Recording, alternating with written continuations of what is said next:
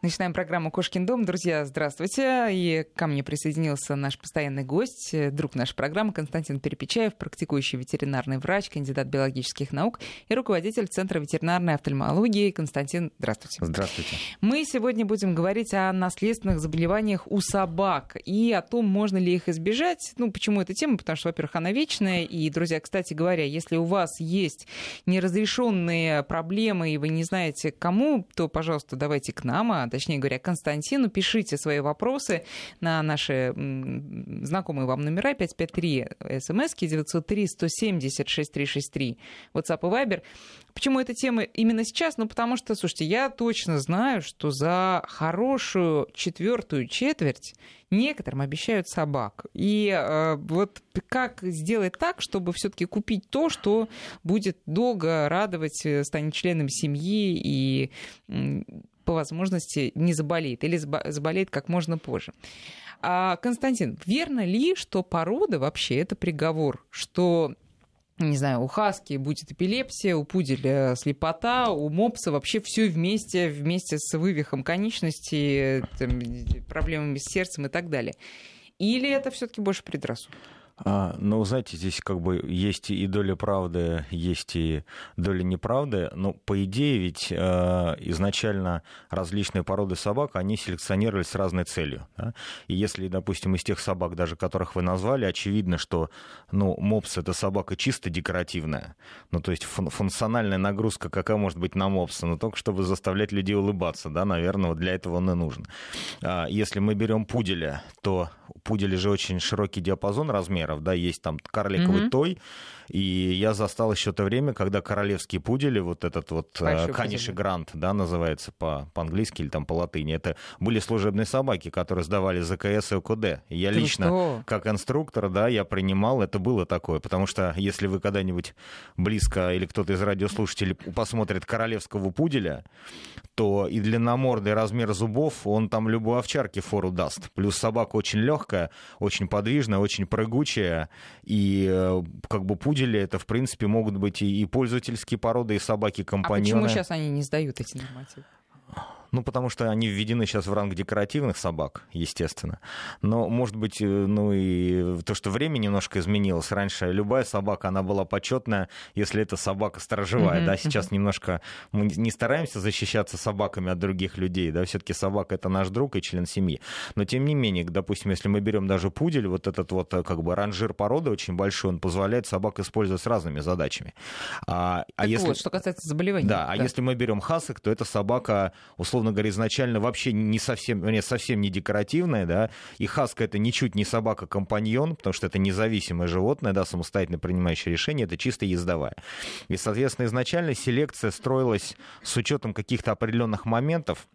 Если мы берем собаку декоративную, и мы ее создаем, ну, как бы по тому образу и подобию, который хотим создать, то, естественно, вот это создание выпуклых глаз, складок там на морде, там короткого туловища, кривого хвоста, мы изначально соглашаемся с тем, что, как я многим владельцам говорю, вы, говорю, не обижайтесь, допустим, владельцы мопса и бульдоги, но с точки зрения природы это собака-мутант. Ну, естественно, то есть она не может нормально дышать, ей сложно ходить, у нее есть какие-то определенные проблемы, и говорить про здоровье мопса или бульдога — это очень относительно. Но в рамках любой породы есть заболевания, которые ведут за собой гибель собаки, и в основном эти заболевания, если мы не берем там травмы, да, какие-то отравления или инфекционные заболевания, их не такой большой процент. Основной процент вот этих тяжелых заболеваний — это заболевания генетически обусловленные или наследственные. Соответственно, что вот это означает термин, да, наследственные или генетически обусловленные заболевания? Это те патологии, которые определены генетически, то есть собака рождается, у нее есть определенная как бы ДНК, да, и в это ДНК запрограммирован и находится мутантный дефектный ген, который неминуемо обусловит развитие заболевания. И современная как бы, практика и ветеринария, и разведение собак говорит о том, что все собаки, которые несут в себе так называемые вот эти опасные или летальные гены, да, которые могут вызвать смертельные заболевания, эти собаки должны обязательно исключаться из разведения. Потому что Если мы берем мопса, да, мы готовы к тому, что мы будем умывать глазки, да, там мы будем, там, не знаю, там, мыть хвостик, мы будем следить за зубами, потому что эта собака внешне проблемная. Да. Но если у той же самой собаки, например, там будет развиваться эпилепсия, если у него будут там формироваться катаракты, если будут какие-то заболевания, в результате которых собака потеряет здоровье или даже жизнь, естественно, зачем мы такую собаку берем? И как раз во всем мире именно понимание этой ситуации со стороны заводчиков, со стороны ветеринаров и со стороны владельцев собак, она обеспечивает успешная селекция, допустим, тех же самых мопсов, но которые не имеют каких-то тяжелых заболеваний, которые укорачивают их жизнь или калечат их здоровье. И во всем мире, ну, как бы не хочется, наверное, сейчас ссылаться именно на Америку, но просто американцы, они как бы ребята, которые считают деньги, и у них самый богатый рынок ветеринарных услуг, и вообще зообизнес у них колоссальный, там какие-то совершенно миллиарды долларов, и они стараются вкладывать деньги в перспективные исследования. У них очень много генетических тестирования. Я вот заходил на сайты зарубежных лабораторий, они огромное количество исследований проводят бесплатно для руководителей и владельцев крупных питомников. Для того, чтобы как только где-то проскочило какое-то заболевание, то есть какой-то крупный питомник, не знаю, бульдогов или мопсов или хасок, вот он поднял красный флажок, говорит, слушайте, у нас собаки начали чем-то болеть, мы не знаем, что это такое, да? Мы не знаем, как лечить. Ветеринары говорят, слушайте, мы тоже что-то с этим не сталкивались. Тут же генетики начинают набирать материал, начинают исследовать, пытаются выяснить, с чем это связано, с условием содержания, с мутацией, с какими-то еще вещами, и совместно идет вот эта работа. И заводчик заинтересован в том, чтобы у него было качественное поголовье, да, здоровых собак. И ветеринарный врач заинтересован, чтобы он понимал эту проблему. И владелец, как потребитель, который платит за здоровую собаку, заинтересован в том, чтобы собака была здорова. Вот у нас в стране, к сожалению, вот это вот триединство, да, заводчик, врач и владелец, оно почему-то, ну, никак не формируется. Да у нас, по-моему, только владелец обеспокоен этими проблемами. Вот я как раз хотела спросить, отбор, неестественный отбор заводчика бракованных, ну, собак с бракованными генами, насколько действительно происходит ответственно, или он вообще не происходит у нас? Мы говорим как есть. Мы, да, конечно, говорим, мы, как конечно есть. Всегда честно говорим. Смотрите, ну, я почти 20 лет ветеринарии, да, и поскольку как раз очень тяжелыми наследственными заболеваниями являются именно наследственные заболевания глаз, почему я много с этим работаю, почему я много об этом знаю, потому что если собака слепая, то получается, как скажем, это самая тяжелая степень инвалидности, и как, наверное, для людей, да, так и для животных. То есть что делать со слепой собакой? Она не может играть.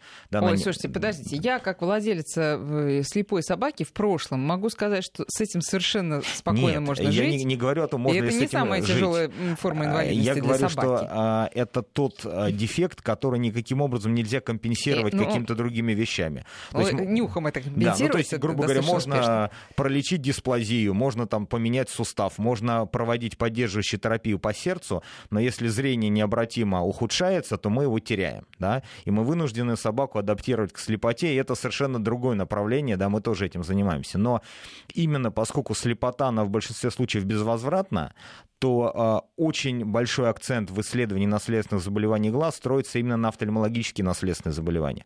И 20 лет, как бы, вот, занимаясь вот этой проблемой, я могу сказать, что буквально в России есть 3-4 крупных питомника. Да, это действительно крупные питомники с историей, с большим поголовьем, с титулованными собаками, которые заинтересованы в том, чтобы у них были здоровые собаки.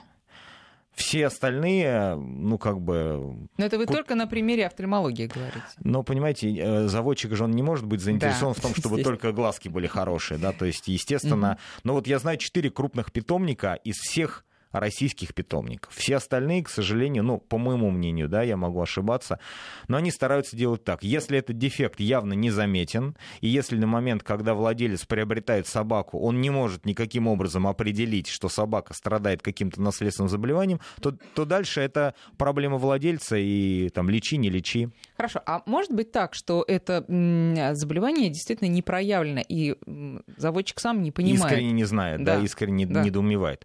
Ну, Безусловно, да, такое бывает, но, понимаете, момент какой. Если мы говорим о так называемом профессиональном заводчике, да, если можно такой термин привести, даже если мы не берем, что этот человек, по идее, должен иметь, ну, на мой взгляд, да, хотя бы какое-то образование там, специализированное, да, если человек занимается разведением, кроме школьного учебника по биологии, да, там за 8-9 класс, мне кажется, он какими-то знаниями по генетике, да, он там должен обладать. Но даже если это просто, не знаю, там бывший инженер, который занимается разведением собак почти 10 лет, он все равно осведомлен, какие заболевания есть в его породе. И все равно он их должен отслеживать, и если раз бы исключать человека, условно говоря, именно собаку, да, из процесса разведения. Да, естественно, если он продает собак, и все равно у него остаются контакты, как правило, там, с владельцами, да, покупателями, и они, в конце концов, формируют его рейтинг, да, и обеспечивают ему прибыль. Есть же конкурентная борьба между заводчиками. Если он постоянно сталкивается с проблемой, он все равно должен задуматься о том, что, наверное, эта проблема может носить какой-то наследственный характер.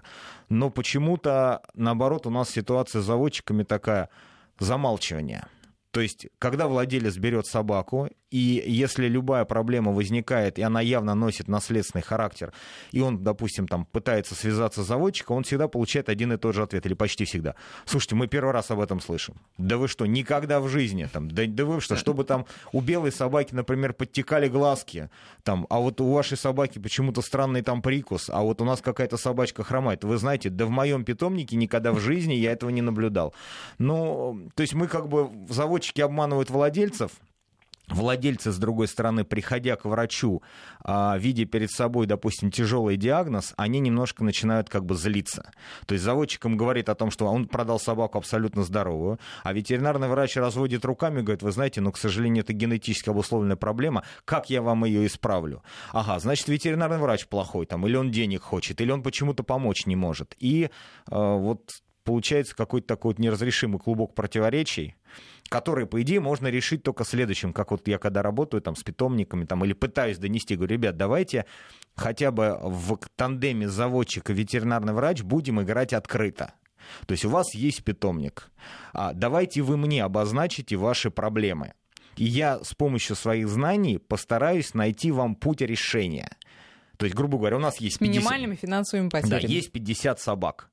Давайте как бы сначала из 50 собак определим, а сколько на самом деле здоровых. Потому что если из 50 собак 45 больных, ну, разведение невозможно, да, должна быть какая-то выборка. Да. Если у нас есть хотя бы половина здоровых собак, я помогу вам из этой половины здоровых сделать, например, 90% здоровых. Но вы мне честно скажите, насколько у вас ситуация. Они говорят: доктор, спасибо, у вас такие знания, классно, все, бай-бай, до свидания.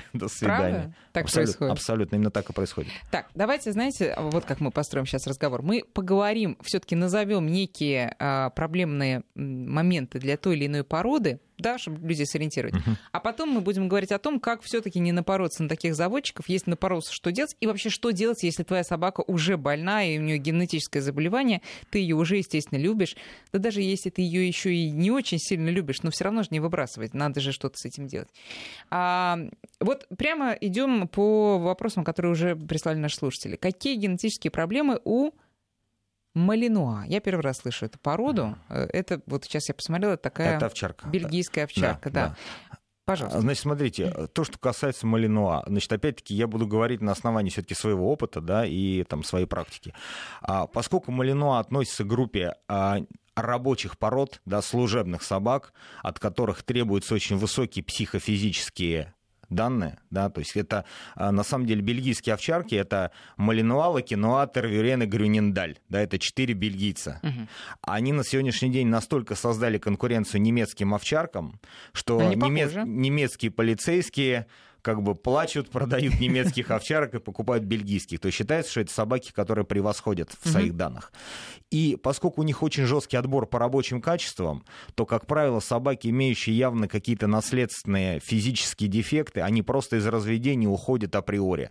Ну, то есть собака там не может просто сдать какие-то нормативы, и проблема уходит. Для малинуа нет каких-то специфических, очень тяжелых заболеваний, характерных для породы. У них есть, как у всех овчарок, проблема, естественно, с дисплазией, да, это недоразвитие суставов, там плечевых, локтевых или тазобедренных. А почему для овчарок это и для вот таких пород это свойственно? Ну, это просто, это как будто генетически, то есть в процессе селекции собак, да, стал попадать какой-то ген, который так или иначе обуславливает развитие дисплазии. То есть дисплазия, она идет бок о бок с развитием и селекцией породы. Соответственно, кроме патологии вот опорно-двигательного аппарата, и определенных есть такое заболевание, называется дегенеративная миелопатия. Это когда нарушаются проводящие пути в спинном мозге у пожилых собак, развиваются там параличи в пожилом возрасте. По большому счету, это не такие проблемные породы. Я бы, знаете, чтобы, ну, как бы, сейчас люди начнут, например, называть породы, которые редкие, я бы немножко, знаете, акцент сместил в сторону пород распространенных. Давайте, просто... Так давайте... будет проще, да, хорошо, конкретно по породам. Хорошо. Просто я хотела спросить конкретно про эту собаку и вообще про овчарок. Мне казалось, что поскольку они очень близки к природе, ну, грубо говоря, на волка очень похожи, то у них проблем должно быть меньше. А вы говорите, что с опорно-двигательным все-таки они есть. Есть, конечно, есть. Но просто, понимаете, здесь как бы проще оценить. То есть маленькие собачки карликовые, декоративные, поскольку они не работают в нормальном интенсивном режиме собачьем, да, не бегают, не охотятся, то, ну, как бы, как узнать, что у меня, мы с вами начали говорить там про бег, да, как узнать, что у меня болят колени? Надо начать бегать. А если я не бегаю, откуда я знаю, болят ли у меня колени, да? Если я не работаю активно зубами, если собака не кусается, как можно узнать о том, что у нее проблемы с прикусом? Если собака не выполняет дрессировочные упражнения на дистанции, как можно узнать о том, что у нее плохое зрение? Соответственно, маленькая карликовая собачка, которая сидит на диване, вы можете иллюзорно представлять себе, что она абсолютно здорова, а на самом деле у нее больная колени, плохие зубы, она ничего не видит. А для овчарки это как бы получается самовыявляющаяся проблема, да. Поэтому смотрите, мы кошек касаемся или кошек? Нет, давайте сегодня без кошек. Что у кошек есть тоже свои там проблемы. Да, это давайте в другой раз. Смотрите, по собакам очень просто. То есть я считаю, что есть, то есть в наследовании заболеваний есть заболевания, которые проявляются в разной степени, да. То есть собака получила дефектный ген. Он может вызвать заболевание и может не вызвать заболевание. А что это зависит? Сейчас я скажу. Да. И может вызвать заболевание, которое проявится умеренно, и в течение всей жизни мы собаку сможем лечить. Да? То есть мы взяли собаку, мы знаем, что она больная. Она болеет, и она будет прекрасно болеть там 15 лет и проживет спокойно, будет радовать нас. Да? Давайте мы скажем в первую очередь про те заболевания, которые наследуются практически в любом случае, да, дальше они не лечатся, и они неминуемо приводят к гибели или тяжелым нарушениям здоровья. Вот я думаю, что вот на этом надо акцентировать. Соответственно, если мы берем по породам собак, значит, крупные собаки, немецкие доги, доберманы, там, не знаю, немецкие овчарки, ирландские волкодавы, там, кани корса, да, есть заболевание, называется дилатационная кардиомиопатия. Это заболевание, которое связано с тем, что сердце расширяется, и чем больше оно становится, тем тоньше становятся стеночки. И получается, что сердце огромное, а за счет того, что оно тонкостенное, оно не способно адекватно сокращаться. И в какой-то момент оно настолько перерастягивается, да, что оно перестает сокращаться, и наступает просто гибель. Да? Соответственно, для тех собак, для которых есть генетические тесты на это заболевание, еще раз скажем, да, дилатационная кардиомиопатия, есть тесты, ну, в России есть тесты у доберманов, боксеров, ирландских волкодавов точно. Если у нас есть доступ к зарубежным лабораториям, а в принципе он есть, есть еще несколько групп собак. Соответственно, мы обязательно этот генетический тест сдаем, как только мы берем щенка. То есть вы берете себе ирландского волкодава. Вы видели ирландских волкодавов? Да. Слушайте, это обалденная собака. То есть, находясь рядом с ней, ты чувствуешь себя близким к природе. Да? Они потрясающие. Там элегантные доберманы, вот эти эмоциональные, быстрые, шикарные. Соответственно, либо вы берете щенка, и заводчик вам предоставляет данные о том, что весь помет проверен. Либо мы можем условно принять, что если папа здоров, не просто здоров, а здоров вот документ, да, генетический тест. Подождите, а интересно, с ветеринаром можно к заводчику прийти? И сказать, а ну-ка, позволь-ка мы ему взять анализ сейчас. Микс-файт будет такой со всеми вытекающими. Лучше этого не делать. Соответственно, то есть мы берем вот эту породу, да, которую я сказал. Значит, либо заводчик предоставляет документ о том, что папа здоров, мама здоров. Не на словах, а на бумажке, да, с генетическим тестом. Либо проверены щенки.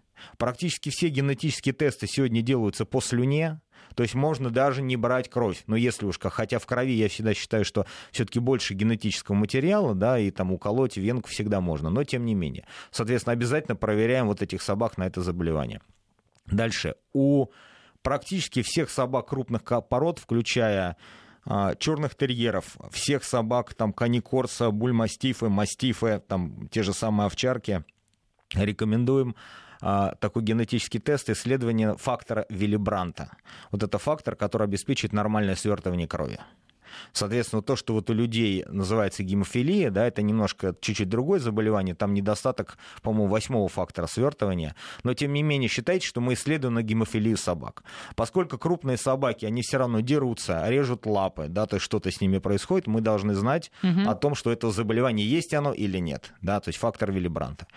Дальше, если мы берем Джек Рассел терьеров, да, фокстерьеров, яктерьеров, вельштерьеров, вот эта вот группа. И, как ни парадоксально, к этой же породной группе относятся китайские хохлатые и мини-були. Да?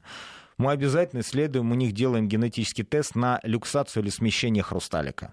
Это то заболевание, при котором хрусталик отрывается от связок и начинает болтаться внутри глаза, приводит к потере зрения и потере глаза как такового. То есть не просто слепота, да, глаз разрушается.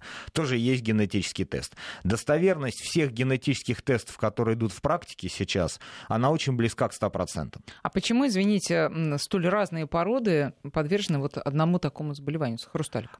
Потому что есть изначально какая-то порода, которая использовалась в разведении всех этих. В данном случае считается, что...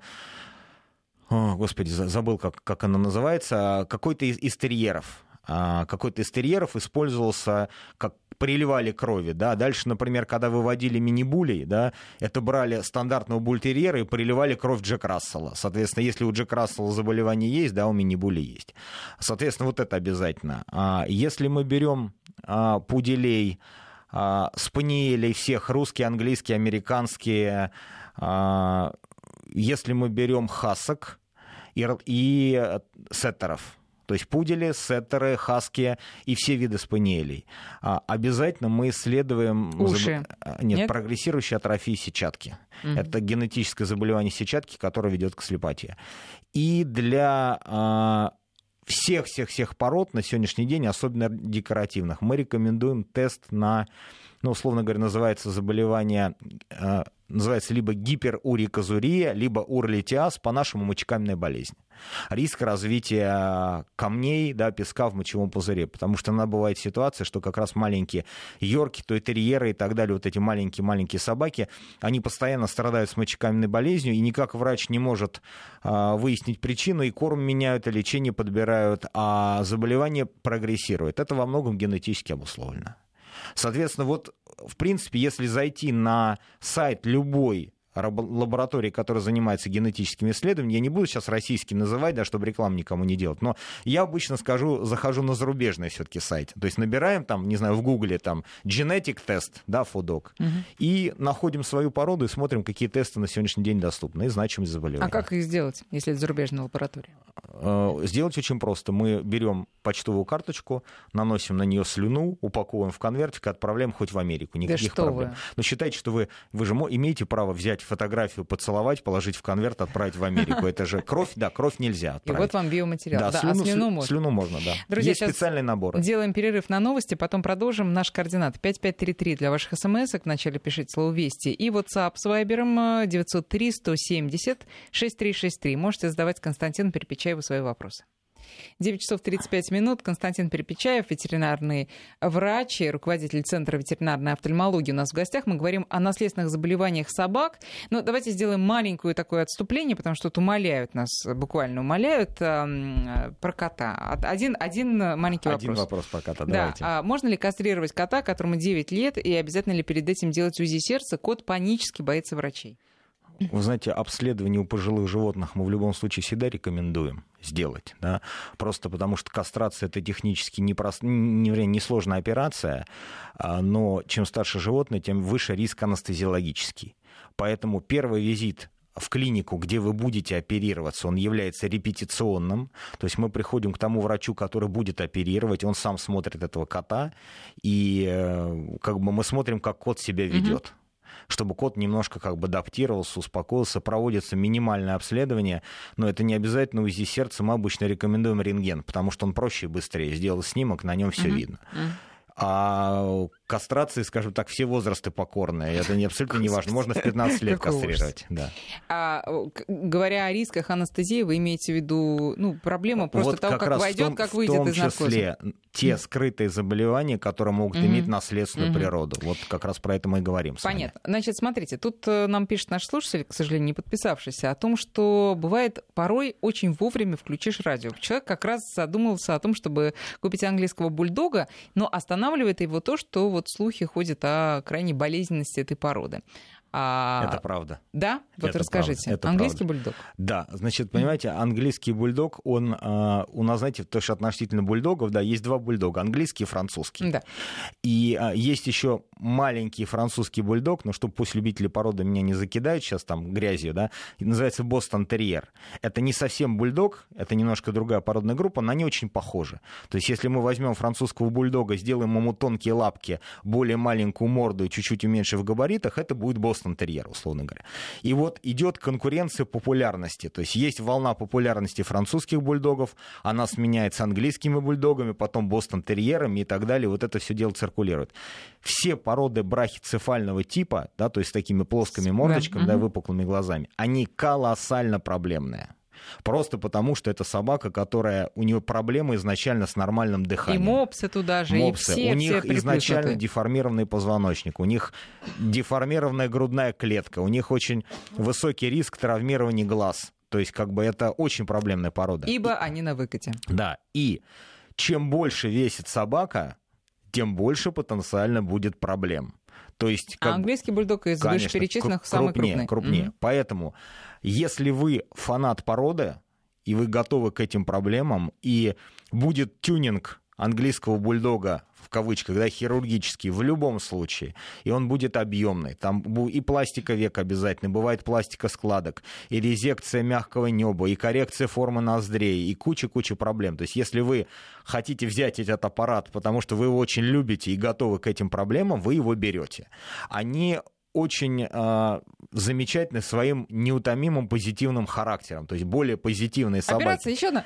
Давай. Давайте, сейчас сделаем, и все. Хозяин, не парься, да, все будет нормально. Главное, настрой.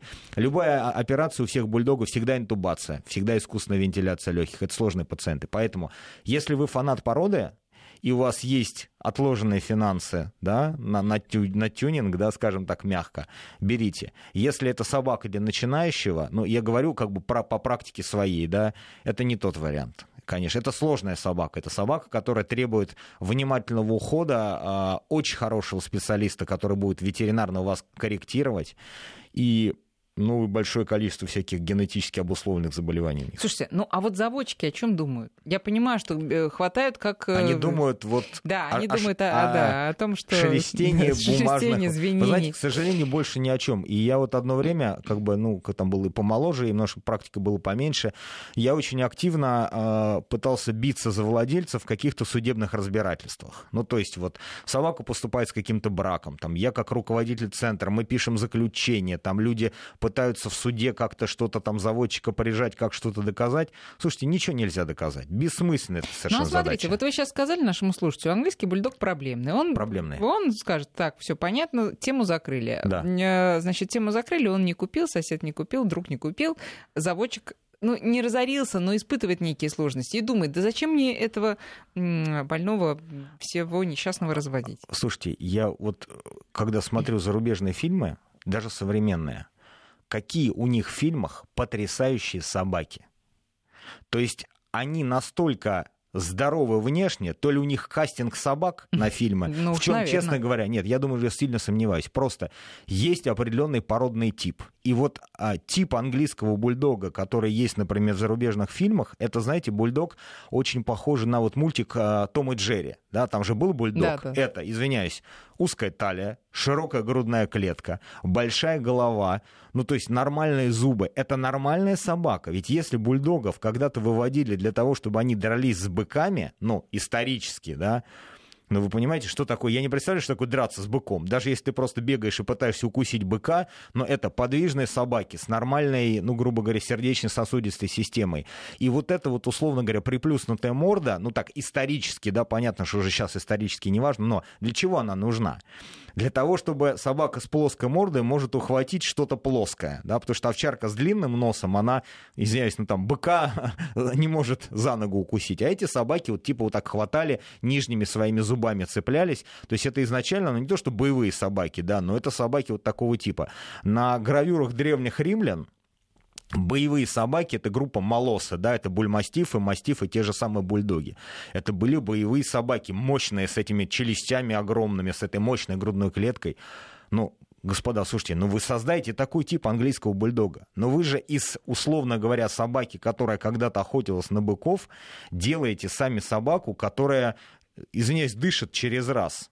И эту собаку мы предлагаем владельцам и говорим, что английский бульдог — это собака, которая не имеет никаких проблем со здоровьем. А у вас проблемы с английским бульдогом? Мы не знаем, почему это. Да у меня в питомнике 50 собак, и ни одна из них даже не чихает. Слушайте, ну это вранье. Это неправда. Это ужасно неправда. То есть можно надеяться, что порода будет дальше трансформироваться, может быть, станет опять ближе к своей исторической там, праматери, да, и будет более здоровой. Ну, надеяться можно, но поскольку мы говорим о наследственных заболеваниях, вот я с чего начал говорить, что для того, чтобы исправить ситуацию, должно быть какое-то количество поголовья тех собак, в сторону которых мы будем двигаться. Mm-hmm. Если у нас есть английские бульдоги какого-то определенного типа, и мы начинаем смещать тип породы в сторону более физически крепких, выносливых, не страдающих наследственными заболеваниями собак, нам есть куда двигаться. Если все поголовье английских бульдогов — это квадратные собаки, не знаю, с отвисающим животом, там, слабым позвоночником и проблемами сердечно-сосудистой системы, как из этих собак мы сможем сделать здоровых бульдогов? Ну, никаким образом нельзя. Естественно, вопрос опять селекции. Вопрос замены поголовья. Да. Замены поголовья. И вот относительно проблем, относительно способов решения наследственных заболеваний, как раз это была тема, когда вот начали заниматься дисплазией как раз овчарок. Есть два способа устранения собак с наследственными заболеваниями. Первый способ, условно говоря, мягкий, по-моему, он назывался там голландский, если не ошибаюсь. Он заключается в том, что мы постепенно среди не очень хороших собак выбираем более хороших, их пускаем в разведение. Да? И таким образом мы медленно вытесняем из поголовья собак более больных. Да? Этот путь занимает, не знаю, там 20, 30, 40 лет. А есть другой способ, по-моему, он назывался немецкий. Он заключается в том, что мы проводим скрининговое обследование всех собак, и всех собак, у которых есть тяжелые патологии, мы просто сразу стерилизуем, там, не знаю, кастрируем, и сразу исключаем из разведения. Но в этом случае, если в породе нету на момент этого скрининга здоровых собак, у нас породные линии уходят. А для заводчика это колоссальный бизнес, понимаете? Это бизнес. И вот, к сожалению, ну, как бы я извиняюсь перед теми добросовестными заводчиками, там, которые со мной работают, с которыми мы работаем, которые бьются реально за здоровье своих собак. Но для большинства заводчиков питомник — это фабрика по производству денег. И главное, чтобы щенок дорос до 2-3 месяцев, чтобы он не умер до 2-3 месяцев, и его можно было продать. Слушайте, это очень, я понимаю, вот я сейчас это говорю, наверное, это, ну, в эфире федеральной радиостанции, да, это немножко звучит как бы жестко, да. Слушайте, ну это правда. Ну это правда. И когда ко мне приходит владелец, он говорит: доктор, слушайте, мы взяли, допустим, там 3-месячную собаку, вы говорите, что в ней надо поменять все. Константин, сейчас мы сделаем перерыв, передохнем и продолжим. 5533 для смс-ок, 903-170-6363, WhatsApp и Viber. Очень много вопросов, друзья. Сейчас постараемся оперативно. Значит, вопросы по французским теперь бульдогам.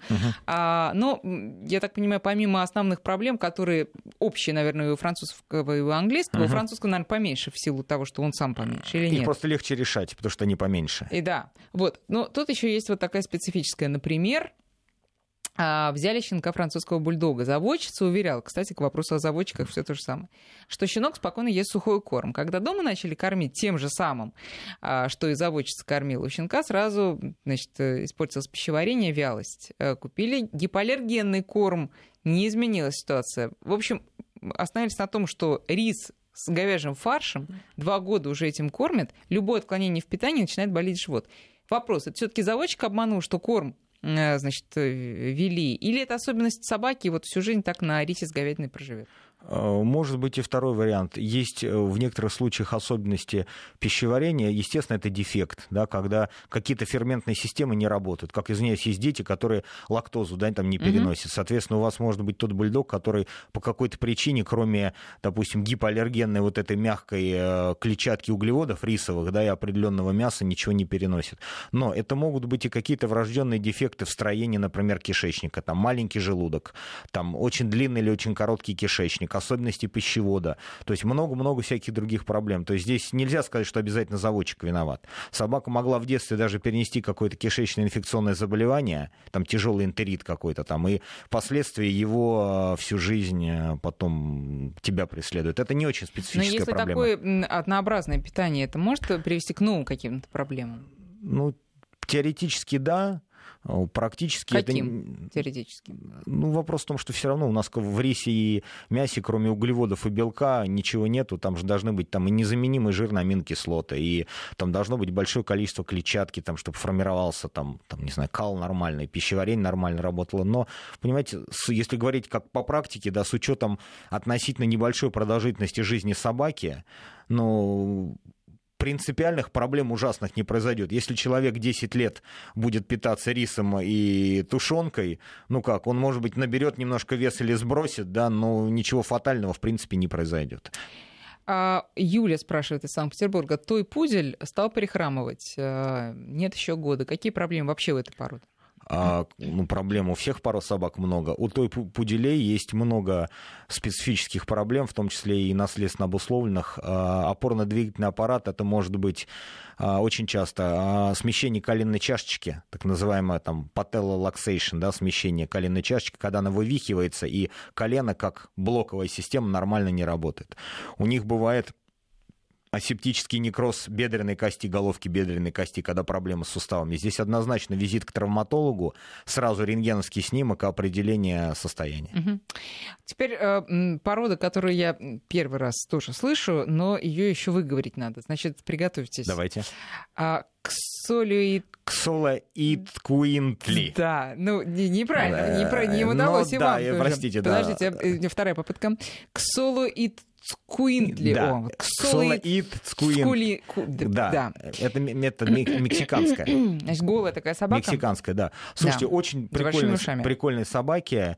Их очень мало вообще, ну как бы статистически. То есть я могу сказать, что такая собака, например, у меня, ну не знаю, там одна в год приходит. Так вот вопрос. Да. У этой собаки, больше мы не будем попытаться, 3 года, значит, кожная аллергия с переменным успехом борется, но вот я так чувствую, не сильно помогает. Является ли это генетическая особенность? Вы знаете, все собаки, которые явно, ну, не хочу обижать собак, которые явно выглядят как мутанты, да, то есть собака без шерсти, она в процессе селекции, чтобы получить отсутствие шерсти, в любом случае идет всегда очень тесный бридинг. И эти собаки несут в себе огромное количество генов, которые обуславливают проблемы со здоровьем и с кожными покровами. Поэтому, если хотя эта собака одна из древнейших, да, тут написано. Ну, естественно, да. Но в любом случае маленькое поголовье, большой процент имбридинга, большая вероятность... Что такое имбридинг? Имбридинг — это когда там, папа с дочкой, дедушка с внучкой. Господи, боже мой, Константин, тесное скрещивание. Близкородственное скрещивание, имбридинг. Инцест. Нет, инцест — это не совсем. Инцест — это мы... Давайте не будем... Имбридинг — это генетическая процедура, когда мы сознательно для того, чтобы усилить какой-то ген, идем на близкородственное скрещивание. Mm-hmm. А инцест — это аморальное действие, да, которое не требует закрепления каких-то генетических факторов. Здесь смысл в чем? Нам нужно усилить... Мотивация там иная. Так. Усилить лысость собаки. Поэтому мы берем лысую бабушку, допустим, и вяжем ее там с лысым внуком. Потому что если у них тип кожи для нас устраивает, мы, слив вот эти 2 крови, мы получаем резкое усиление желаемого для нас признака. Но мы резко получаем усиление болезнефакторных генов. Поэтому все лысые животные, мексиканские голые, китайские хохлаты, наши лысые сфинксы, они изначально генетически имеют очень много проблем с кожей. И этой кожей надо заниматься лучше, чем, я не знаю, там модели следят за своими, не знаю, там лицами там, и так далее, телом. Во многих случаях даже люди профессиональную косметику покупают ту, которую не могут себе позволить. Это сложная очень тема, это тема дерматологическая. Тоже закладываетесь на это. Да, да, естественно. Но в любом случае это закладывается с породой. Хотя те вот эти ксолоитцкуинтли, которые ко мне приходили, у меня никаких... Они, наоборот, были очень приятные на ощупь, такие симпатичненькие. Ну, понятно. Так, Татьяна спрашивает. Осенью подкинули щенка, вырос песик, очень похожий на лабрадора-ретривера. Правда ли, что у них по породе на лапах между пальцами есть перепонки? Или это лягушка? Ну, слушайте, надо просто определиться, собака это или лягушка. Но на самом деле у собак не то, что вопрос не в перепонках, вопрос в том, что у нас же тоже, можно сказать, но есть перепонки, да, только они маленькие. Да. Да, у собак за счет того, что лапа более собрана, вот это вот количество кожи между пальцами, оно может быть больше или меньше. Но каких-то специфических... Но это не проблема, мне кажется. Это не проблема. Специфических каких-то перепонок все-таки у собак нет. Они же не лягушки на самом деле. Так, вот теперь про психологические отклонения. В частности, вопрос такой, лечится ли у бультерьера генетические психологические отклонения. Вообще вот для этой породы свойственны вот да, сдвиги? Да, вот мы просто не успеваем затронуть эту тему. Называется обсессивно-компульсивное поведение. Оно очень характерно для бультерьеров, мини-булей, стаффордов. Это когда собака совершает невротические, постоянно непрекращающиеся действия. Вертится, кусает свой хвост, на что-то лает, там бегает за зайчиками, там, вылизывает или разгрызает себе лапы. Это очень тяжелое нервное расстройство. Они очень плохо корректируются. И хотя нету четко выявленного гена, который отвечает за этот тип поведения, но у нас было несколько собак, когда, допустим, мама с компульсивными расстройствами, папа с компульсивными расстройствами и получают помет щенков, да, потомство, собаки вообще неадекватны. У них эпилепсия, у них непроизвольное мочеиспускание, они крайне агрессивны, они психически нестабильны. Но, естественно, это та причина, по которым, ну, как бы, две сумасшедшие особи, наверное, от них не надо получать потомство.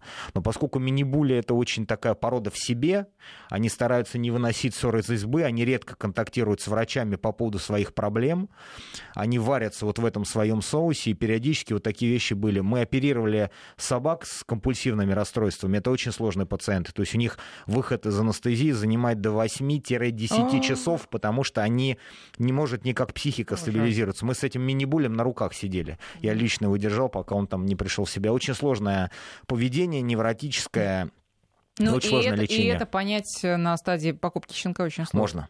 Можно. Каким образом? Нужно... как бы после того, как вы взяли щенка, любую породу, если вы взяли породистого щенка, после того, как он неделю у вас прожил, и вы определили, в принципе, насколько он вам подходит, если у него проблемы со здоровьем, надо посетить хорошего ветеринарного врача. И поскольку посещение клиники является небольшим стрессом, вот в условии небольшого стресса максимально проявляются различные психологические отклонения, психотические, невротические расстройства. И очень хорошо заметно, как ведет себя испуганный щенок на приеме, да, как ведет себя смелый щенок и как ведет себя щенок там невротик или с компульсивным расстройством. Ну, Константин, вы же не можете, как Константин Перепечаев, как ветеринарный врач, как хороший человек, не можете же вы советовать людям вот после неудачного похода к ветеринару с неудачным, так сказать, заключением говорить, ну, давайте отдайте обратно. Ну как нет, это возможно? Неудачный поход к ветеринару. Ну, я имею в виду, что вот врач говорит, да, голубчик, вас обманули, у вас собака, и вон, смотрите, и это. Ветеринар должен сказать, какие есть проблемы, как мы их будем решать. То есть, когда человек приходит ко мне с английским бульдогом, я говорю, господа, собака, в принципе, неплохая, вопрос ваших финансов и решимости. Да? Если то и другое есть, сделаем все. Если приходит собака с, например, невротическим расстройством, я говорю, господа, будет дальше хуже. А дальше вы решаете сами. Либо у вас собака-инвалид, как, извиняюсь, ребенок-инвалид, да, как пожилой человек с болезнью Альцгеймера. Вы всю жизнь будете за ним ухаживать. Это будет сложно, это ваше решение. Но в отличие от ребенка и пожилого человека, с собакой можно что-то сделать в плане того, что можно отдать обратно. Хотя да. Это тоже тяжелый шаг. Я многим рекомендую, если берут маленького щенка и есть серьезные психические отклонения, лучше сразу отдать. То есть поплакать, отдать и взять себе собаку, не имеющую психических отклонений. Какая у него судьба? Плохая. Заводчики не лечат таких животных. Так, друзья, ну вот у нас еще есть буквально немножко. Тут очень настойчиво нас просят рассказать про ВСЛ. Это по-моему, порода такая, нет? сокращение, я просто помню... Так, ладно...